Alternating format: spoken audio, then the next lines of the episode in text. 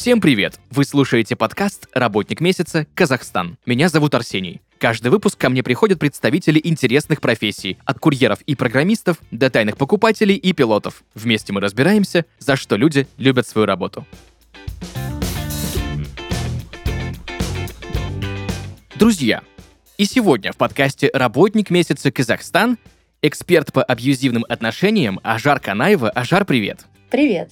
Слушай, на самом деле вот эти вот абьюзивные отношения вещь на слуху, честно тебе признаюсь, много последнее время об этом я слышу, много кто об этом говорит, но перед тем, как мы перейдем к предмету, по которому ты являешься экспертом, давай вообще разберемся, кто такой специалист по абьюзивным отношениям и чем он занимается. А, давай.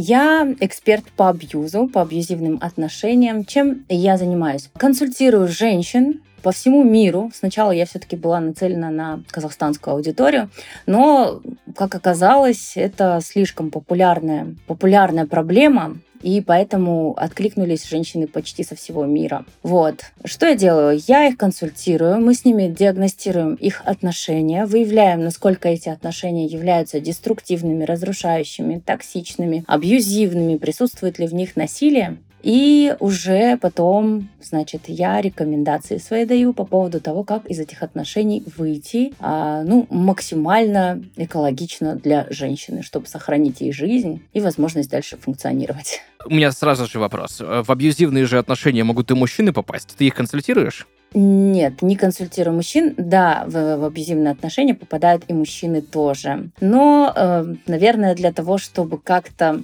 э, обезопасить себя, потому что всякое бывает, и у меня такое было, что э, мужья, партнеры моих клиенток меня тоже, значит, пытались абьюзить и преследовать. Поэтому записывались под видом жертв, на консультации, а потом а, угрожали мне, а, ну, в общем, всякое такое было. Поэтому я решила, что эту проблему проще всего решить так, чтобы просто консультировать только женщин. Я думаю, что мужчины тоже могут найти себе а, специалиста в данный момент в интернете, на просторах, значит, интернета есть уже такие специалисты, которые консультируют мужчин по этому вопросу. Поэтому все окей, всем хватит. Подожди, я сейчас правильно тебя понял, то есть к тебе записываются на прием, чтобы да, чтобы мне угрожать, говорить мне, что мне делать, значит, пытаются перебить э, цену, то есть предлагают мне большие деньги для того, чтобы я говорила то, что они хотят, чтобы слышали их жертвы.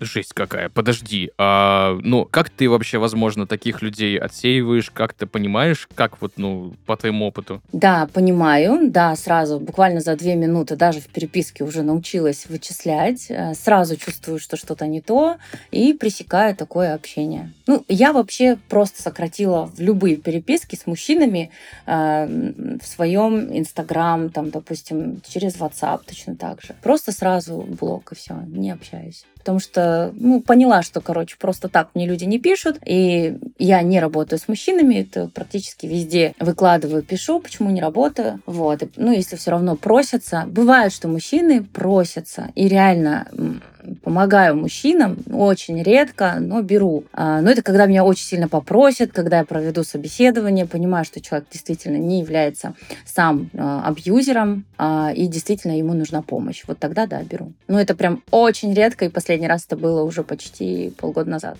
а в основном обычно отказывают. Слушай, у меня такое ощущение, я сегодня очень много нового узнаю. Так, э, чтобы стать экспертом по абьюзивным отношениям, нужно ли где-то этому учиться? Возможно, нужно иметь какую-то базу в виде психологического высшего образования? Или это школа жизни? Давай более подробно разберем этот момент. Ты знаешь, в моем случае это, это школа жизни. Но и не могу сказать, что у меня нет какого-то психологического образования, потому что в этой теме я очень давно. Все началось началось с того момента, когда я сама развелась, и, э, и мне стало интересно, а как же вообще так устроен мир, что вот случаются браки, разводы, а почему же люди не могут найти общий язык, и меня дорожка это привела к психологии. Сама я занималась э, психологией, изучала ее самостоятельно, брала некоторые модули даже, э, обучение разные в университетах, но не брала всякие там, допустим, не знаю, дипломы, э, не для вот этих корочек ночи училась. Э, просто вот искала ответы на свои вопросы. Где-то там по 100 часов училась, э, где-то я училась у специалистов, которых считала сама очень классными, да, кому бы я сама хотела бы обратиться, брала у них какое-то обучение. Вот. И сама 6 лет была продюсером психолога. То есть я привозила психолога из Европы, продавала тренинги, организовывала. Ну, естественно, сама была у нее очень долго в терапии. Чтобы понять э, твою профессию, нужно понять матчасть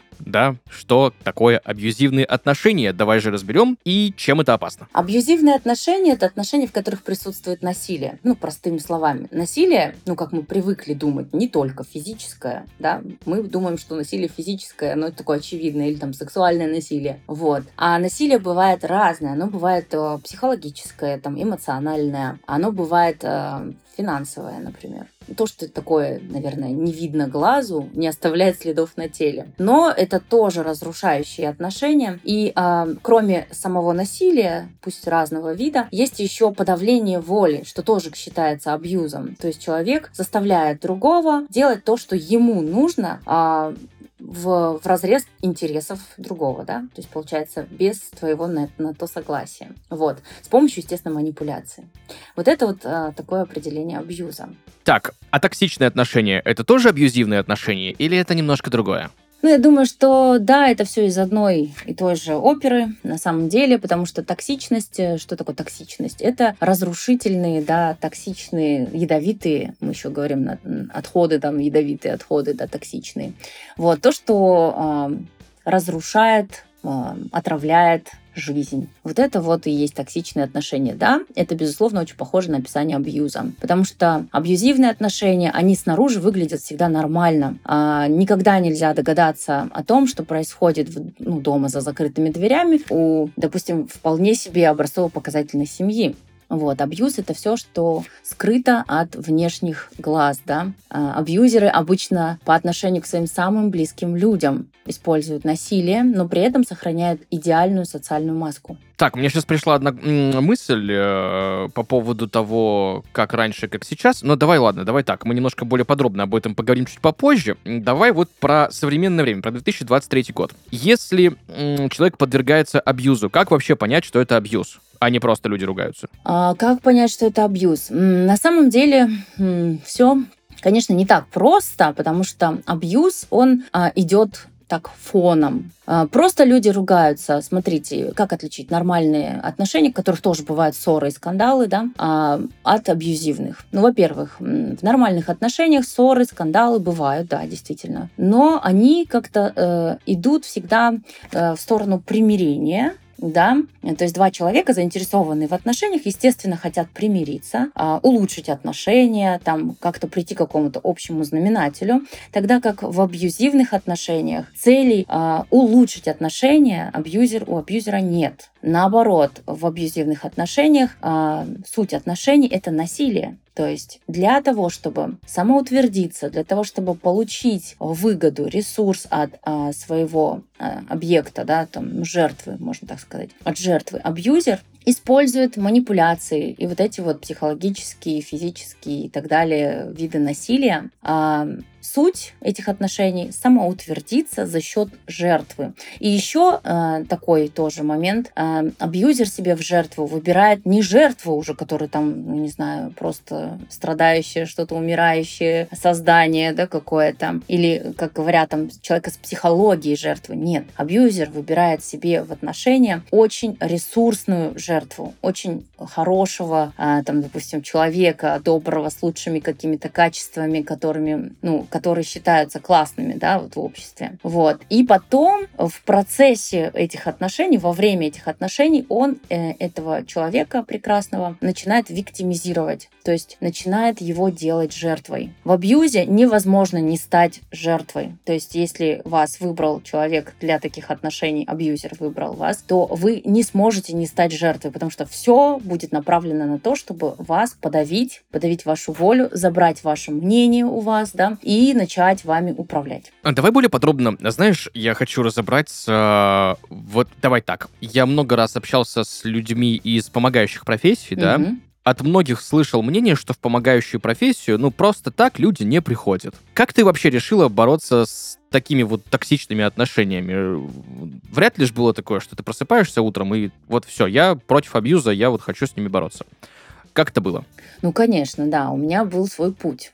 На самом деле, я очень рано, в там, 21 год, вышла замуж. Замуж, э, и, значит, попала именно в такие токсичные отношения, где меня унижали, оскорбляли, э, били. Ну, в общем, всего-всего было очень много, и финансовое насилие тоже в том числе. Вот, и оттуда из этих отношений я вышла. Уже у меня было двое детей, и, ну, как вот вышла такая потерянная, не знаю совершенно, что делать, а, и начала, значит, искать ответы на свои вопросы. Тогда как раз занялась психологией, а потом через какое-то время вроде более-менее пришла в себя, там, после развода, купила квартиру, машину, у меня был бизнес, то есть я встала на ноги, ну, думаю, надо же влюбиться, значит, отношения нужны все равно. Есть такие установки у нас, да, не знаю, почему, но а, есть. Мне еще очень часто, значит, говорили, что, ну, ты еще молодая, там, мне там всего 20 28 лет было, когда я развелась. Мне говорят, ты еще молодая, ты еще можешь построить а, другие отношения, еще можешь выйти замуж. И я думаю, ну да, правда, жизнь-то налаживается, все вроде бы нормально, выйду-ка я замуж, наверное.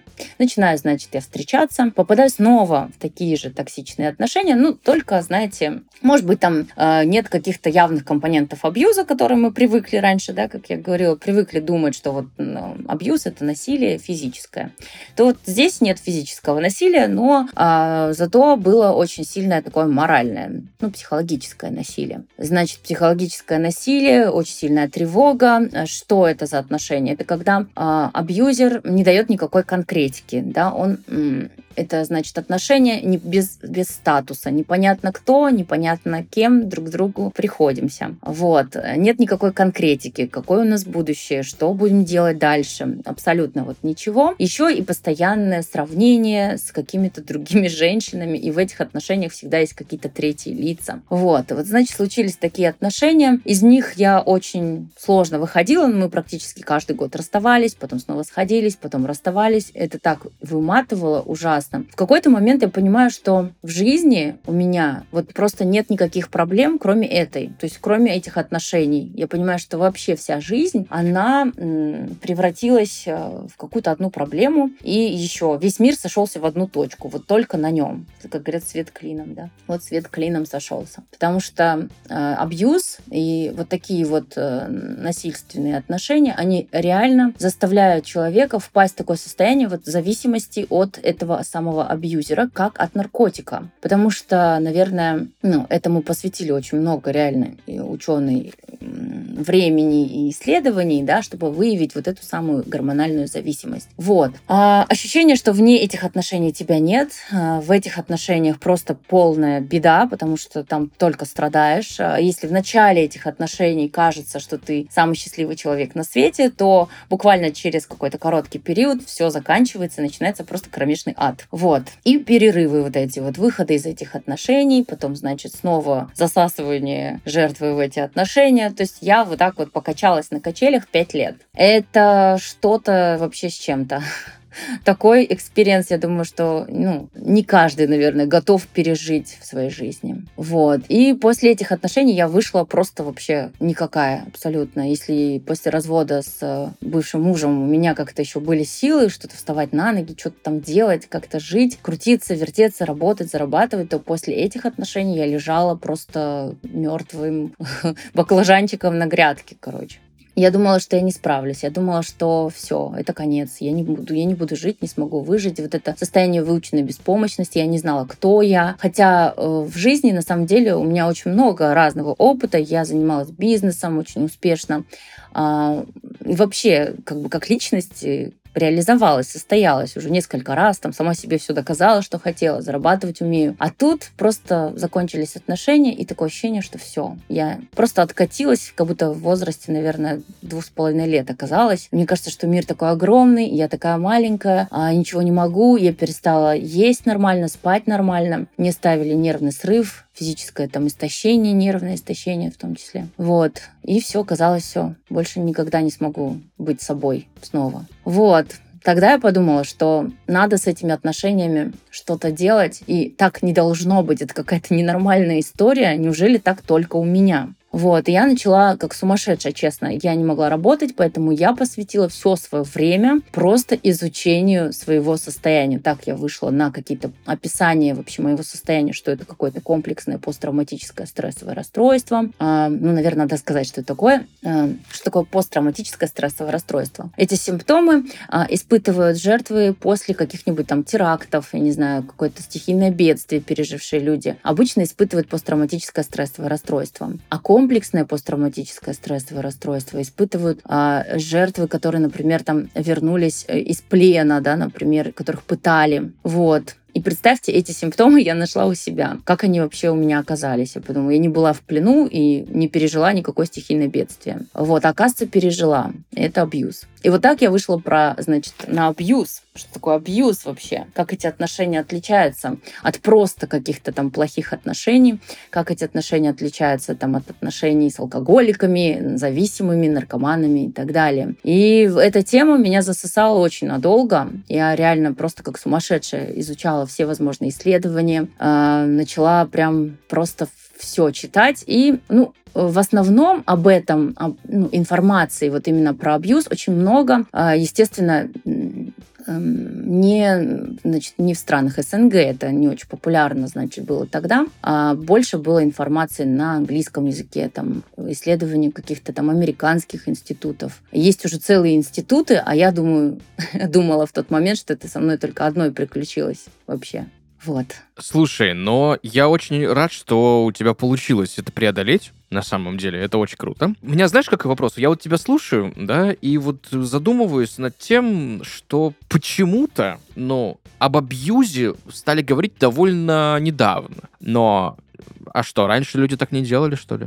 Ну вот, допустим, давай вот так, окей, хорошо. Вспомним нашу, допустим, э, постсоветскую там действительность первых там годов перестройки там, да, или там 90-х, или, в принципе, там 70-е, 80-е. Ведь была же нормальная тоже история с какими-то проблемами. Я сейчас говорю нормально в кавычках, понятно, да? Что э, вот э, там э, супруг или супруга приходили домой и как-то говорили, что вот я, а вот ты такой вот нехороший, потому что вот я, ну да, и как бы, ну, все вот эти претензии, манипуляции, ну, это просто были претензии и манипуляции, да, то есть, ну, брак, одним словом. А проходит какое-то время, и все такие говорят, что а вот это абьюз, оказывается, а вот это плохо. А почему вот только недавно? А, я думаю, что, наверное, это связано с тем, что мы как-то перестали, наверное, выживать уже, да, ну, реально, если сравнивать со времен, там, время перестройки, время распада там Союза, потом до этого Великой Отечественная война и так далее, это все понятно. Там другие режимы были, и, соответственно, люди, мне кажется, с, сходились, и вообще эти браки нужны были для того, чтобы как-то подправить там демографию, ну, опять-таки, программы какие-то были, да, государственные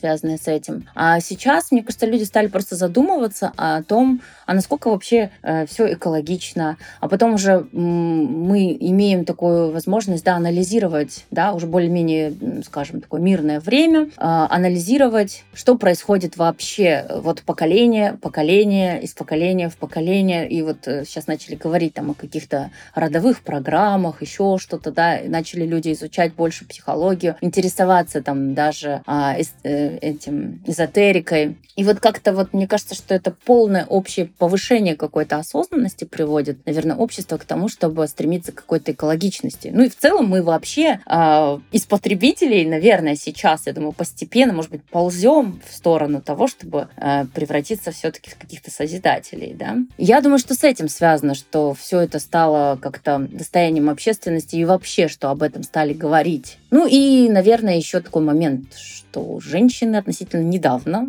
получили а, свое равноправие. Вот. И вот мы еще до сих пор разгребаем все вот эти вот патриархальные истории. Слушай, ну возможно, возможно, я об этом даже как-то на самом деле не задумывался. А знаешь, вот ты сказала фразу одну, тоже, которая натолкнула меня на мысль, про психологию жертвы, да? Ведь есть же такая фраза, выражение, что на каждого тирана найдется своя жертва, и наоборот, да, и тут вообще пол не имеет никакого значения. А есть ли такие люди, которым вообще, ну, подходят абьюзивные отношения, которые в них себя чувствуют в паре, ну, нормально и живут себе много лет? Да, есть. На самом деле был такой человек, Карпман, да, вся эта самая история треугольника Карпмана. Вот э, треугольник Карпмана, я его недавно так посидела, покрутила в голове и пришла к такому выводу, что это вот стандартная история, вот как раз-таки в этом треугольнике Карпмана все как раз находятся в, на своих позициях, то есть эти вот позиции меняются, в чем особенность эм, э, этого треугольника, да, что там не все как бы все не те, кем они кажутся. Сначала там жертва это не совсем жертва, она тоже периодически превращается в тирана, спасатель тоже преследует какие-то свои подсознательные программы, цели. Вот. И э, треугольник Карпман я могу прям спокойно отнести к треугольнику, э, где все три роли, они не про здоровых людей. То есть это все э, ну, вот эти вот как раз травмированные люди, которые так или иначе все равно строят отношения вот такие абьюзивные. Вот. И да, там вот жертва как раз-таки является является вот этой жертвой с психологией жертвы. Потому что, ну, допустим, жертва абьюзивных отношений, у нее нет шансов поменяться с абьюзером местами вообще никогда. Она всегда попадает в этих отношениях. Вот. А в треугольнике Карпмана жертва, которая с психологией жертвы, это, скорее всего, жертвенный, там, допустим, тот же самый нарцисс. А сейчас, значит, будет большой блок объяснения, почему нарциссы. Вот. И там она не нацелена для, на то, чтобы быть счастливой на самом деле. То есть ее цель в отношениях страдать. Естественно, это не, не ее открытая, скажем, такая, не манифест, не манифест, да, она там не говорит, что я родилась для того, чтобы страдать. Она делает все, чтобы страдать, потом через это страдание она получает, значит, внимание, а внимание — это ее самый главный ресурс. Вот и все. И опять-таки мы возвращаемся к тому, что получается, если есть, э, допустим, абьюзер, да, который за счет унижения других самоутверждается, получает свое садистическое удовольствие, значит, и а, каким-то образом становится для себя окейным, то в истории вот в треугольнике Карпмана жертва, она за счет своего страдания, унижения, получается, а, все-таки добывает этот ресурс, это внимание, признание, любовь, как она считает, вот, и так самоутверждается.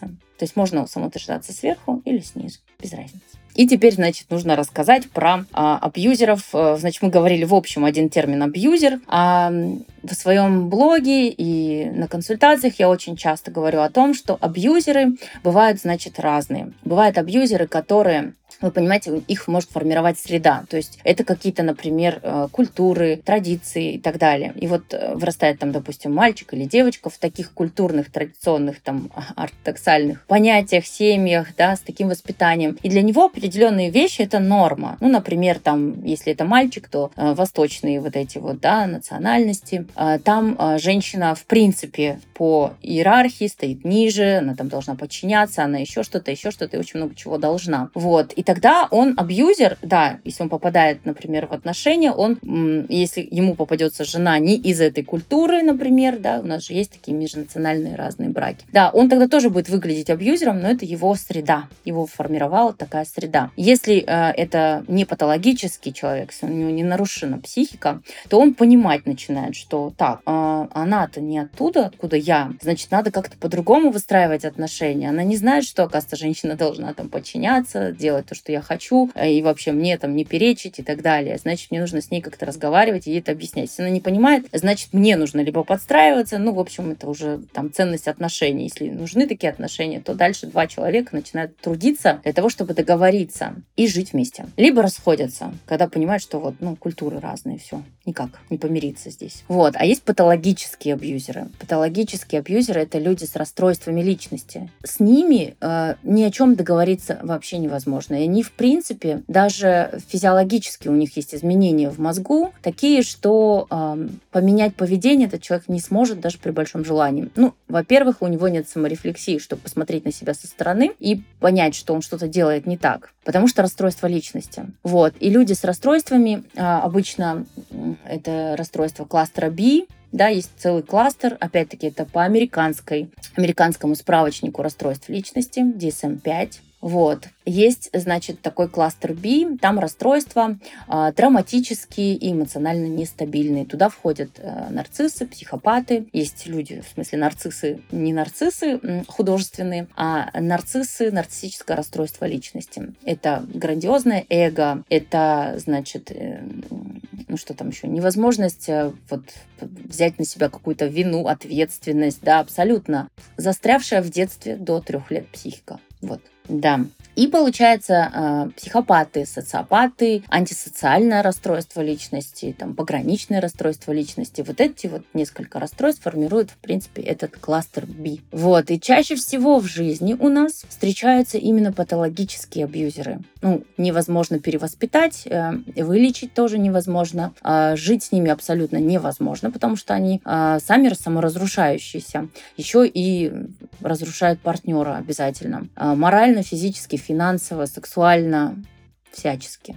Ты знаешь, я вот эм, пытаюсь понять, да, ну с патологиями понятно, угу. но бывает ли такое, что люди сами ищут абьюзивных отношений? Вот, я же говорю, здоровые люди обычно не ищут, да, там, нездоровых отношений. А надо, наверное, здесь объяснить, почему вообще люди попадают в эти отношения, если они их не ищут, да, как так случается? Вот я вроде, например, нормально себя считаю человеком нормальным, и как я так оказалась в этих отношениях? И, кстати, я была достаточно осознанная, ну, увлекалась там психологией, изучала отношения. Вот. А тут вся фишка в том, что вот эти абьюзеры, они никогда не приходят в отношения и не говорят на самом деле то, что им нужно от жертвы то есть от партнера. Они не говорят истинные свои цели, они э, не заявляют об этом открыто. Они притворяются хорошими, и это, у этого есть название, есть такой этап идеализации или сахарное шоу, еще говорят. Да? Сахарное шоу — это когда, значит, абьюзер приходит в жизнь жертвы, он сначала ее изучает, он сначала смотрит, наблюдает. Это не просто так, там есть разведка. Да, потом он, значит, приходит там знакомиться, первый, значит, контакт, и потом начинается просто полное отзеркаливание жертвы. То есть мне нравится тоже, что и тебе нравится, ты там создана для меня, мы с тобой одной крови, а, родственные души, а, ты моя судьба, и вот эти вот все разговоры. Потом а, постепенно, когда, и, кстати, абьюзер, он всегда форсирует события. И сейчас уже начинаю рассказывать, как происходит, значит, как происходит вот это вот засасывание жертвы в этот цикл насилия. Он форсирует события. Я в тебя влюблен, то есть это, может быть, там разговоры о любви с первого взгляда, я там больше без тебя жить не могу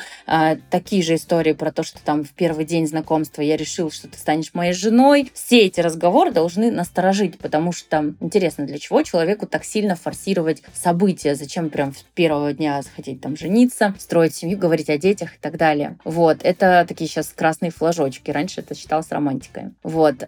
Абьюзер форсирует события, потому что у него очень мало на это времени и ресурса. Он не может вкладываться долго, ухаживать, а, значит, добиваться и так далее. Ему нужно сделать все очень быстро. Он читит, короче, другими словами, обманывает быстрее, быстрее, пытается втереться в доверие, а, значит, э, перезнакомиться со всеми э, друзьями, всех очарует. Это будет короткое шоу, сахарное шоу. Реально.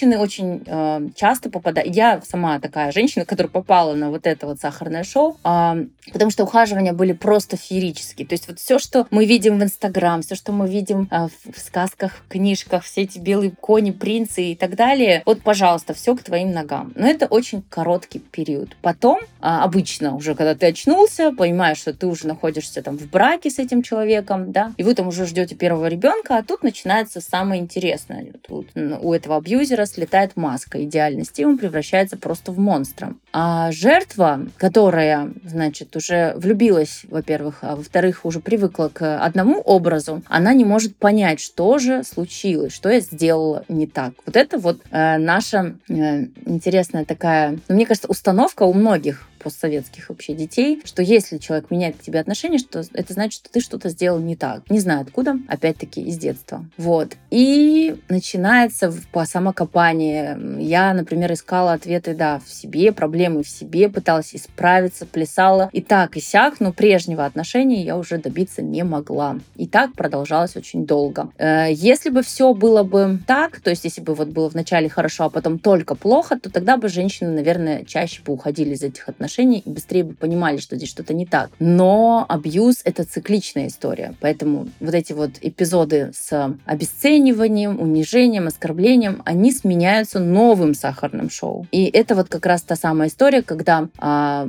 побил, я не знаю, оскорбил, унизил а, перед всеми, может быть, там даже а, что-то наговорил, а потом очень слезно просил прощения, извинялся, дарил подарки и заново устраивал медовый месяц. А, значит, и женщина верит, возвращается, остается в этих отношениях, а потом опять через какое-то время начинает нарастать напряжение. Это как раз вот я описываю сейчас цикл абьюза. Нарастает напряжение, потом случается скандал, потом снова эти слезы крокодилии, да, прости, вернись, я все прощу. Вот. И снова, и снова. И вот эта вот цикличность, она на самом деле сводит с ума, потому что э, там нет логики. То есть э, из-за чего происходят эти скандалы, срывы, истерики, непонятно. Что ты такого делаешь, что вызывает вот такую реакцию у человека, ну, у абьюзера, тоже непонятно. И что я делала? Я начинала опять искать проблемы в себе, опять э, разбираться, опять меняться, что-то перекраивать себя, как-то там молчать. Уже и вот жертва как раз-таки начинает социально изолироваться, да, то есть если один раз был скандал из-за того, что я пошла с подружкой куда-то сходила, то я перестаю общаться с подружками. Ну,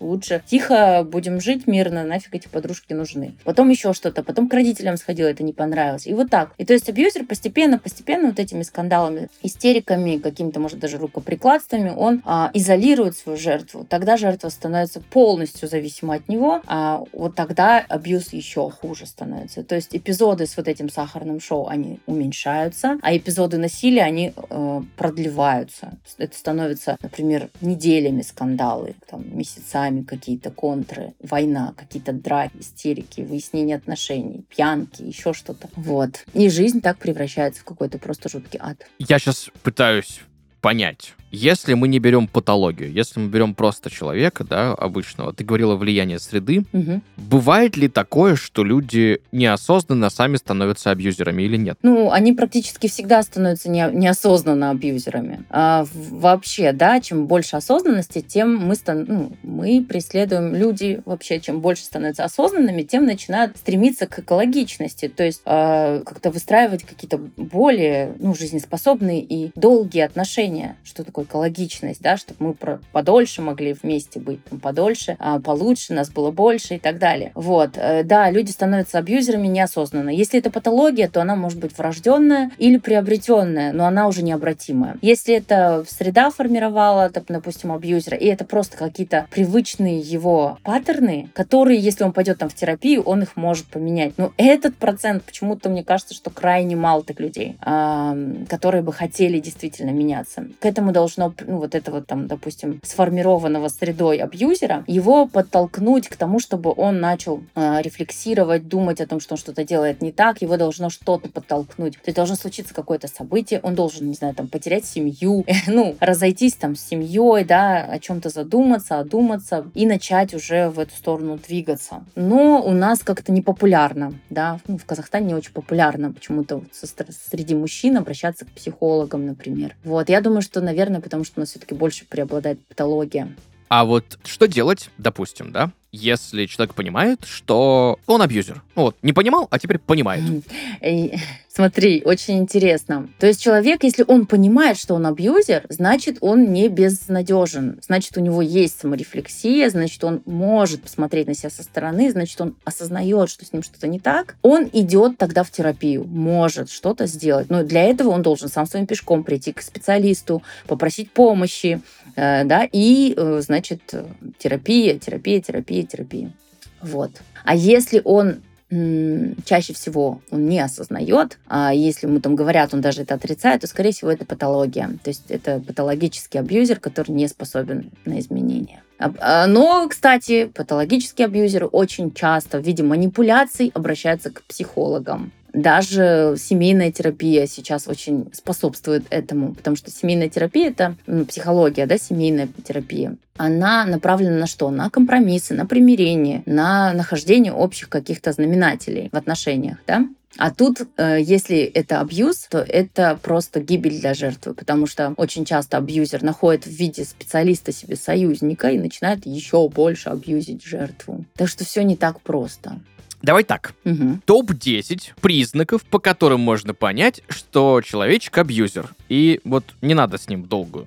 Да, ну хорошо, топ-10. Наверное, первое самое – это то, что он не способен поставить себя на место другого человека. То есть ты видишь, что человек ну, однобоко судит, да? Еще э, второе – это магическое мышление. Значит, у него всегда кто-то виноват, либо э, всегда какие-то обстоятельства. Магическое мышление еще к этому можно отнести, ну, реально, вера в какие-то невозможные там знаки, признаки, вселенная и так далее. Вот это вот э, присуще очень часто этим самым абьюзерам. Еще признак – это то, что человек не может признавать свою вину. Ни в коем случае. Всегда будет отрицать. А пятое – это неадекватная какая-то ревность, э, значит, эм, контроль под видом заботы. Давай так, ревность – это будет пятое. Шестое – это контроль под видом заботы. То есть э, абьюзер, он постоянно все пытается контролировать куда пошла, зачем пошла, с кем пошла, там, ходи, не ходи, в общем, или отпрашиваться надо. А, седьмое. Это в этих отношениях, э, отношения строятся, строятся по принципу преступления и наказания. Вот такая вот ролевая игра. Жертва там всегда что-то косячит, причем правил нигде не написано, и они меняются со скоростью света. Вот. А потом ее абьюзер наказывает. А наказывает он, восьмое, молчанки, игнор, блокировки, то есть ничего не понятно, без всяких объяснений. Девятое. Отсутствие диалога. Да? Никаких объяснений, что случилось, вы от него не получите. И десятое – это...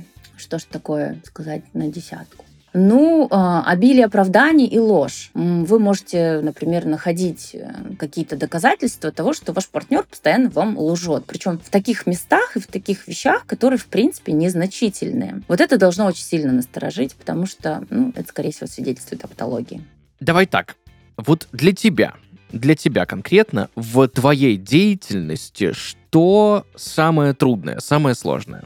Для меня в моей деятельности самое сложное, самое сложное убедить, иногда очень сложно убедить, э, вытащить из иллюзий да, своих клиентов, потому что, э, потому что, потому что меня обманывать не надо, я сам обманываться рад. Очень часто такое случается, что а, женщины сильно романтизируют и м, идеализируют своих абьюзеров. И до последнего, вот говорят, надежда умирает последней, до последнего надеяться, что он изменится. Вот мне очень сложно только в этом месте а, значит, это благодаря только опыту можно понять, что да, человек реально не меняется, завести вот это критическое мышление, анализ и доказать клиенту, что клиентке, что нет, не поменяется, нет, не собирается выполнять обещания, и да, вы тратите только зря свое время.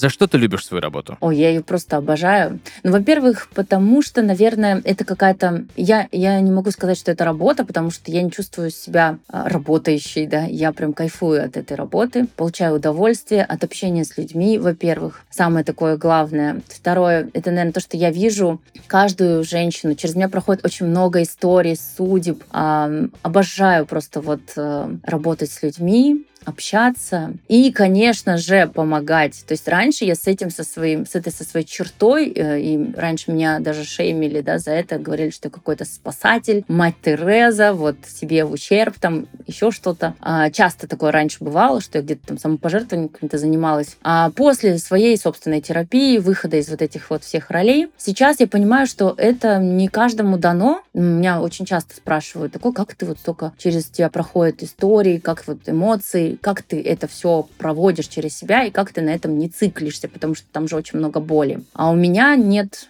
абсолютно такого ощущения. Наоборот, я, наверное, больше фокусируюсь на том, какую пользу я несу, что я хорошего делаю. И меня очень сильно вдохновляют результаты, когда женщины выходят из этих токсичных отношений, когда у них налаживается жизнь, когда они начинают счастливую, да, здоровую, отличную жизнь, вести себя по-другому, чувствовать, радоваться снова, жить, возвращаются к себе прежним, да, а, понимают, что все не так плохо, как кажется, когда ты находишься в этом абьюзе. И что кроме отношений вообще особенно токсичных. Есть еще другая жизнь, и ценности меняются, и это очень круто. Я наблюдаю за этими историями, и они меня зажигают прям до слез. Я прям иногда слушаю и прям поплачу, посижу, так радостно, так приятно. Вот почему я люблю свою работу. Потому что еще я хочу, чтобы женщины... У меня растет дочь, да, если так, по большому счету.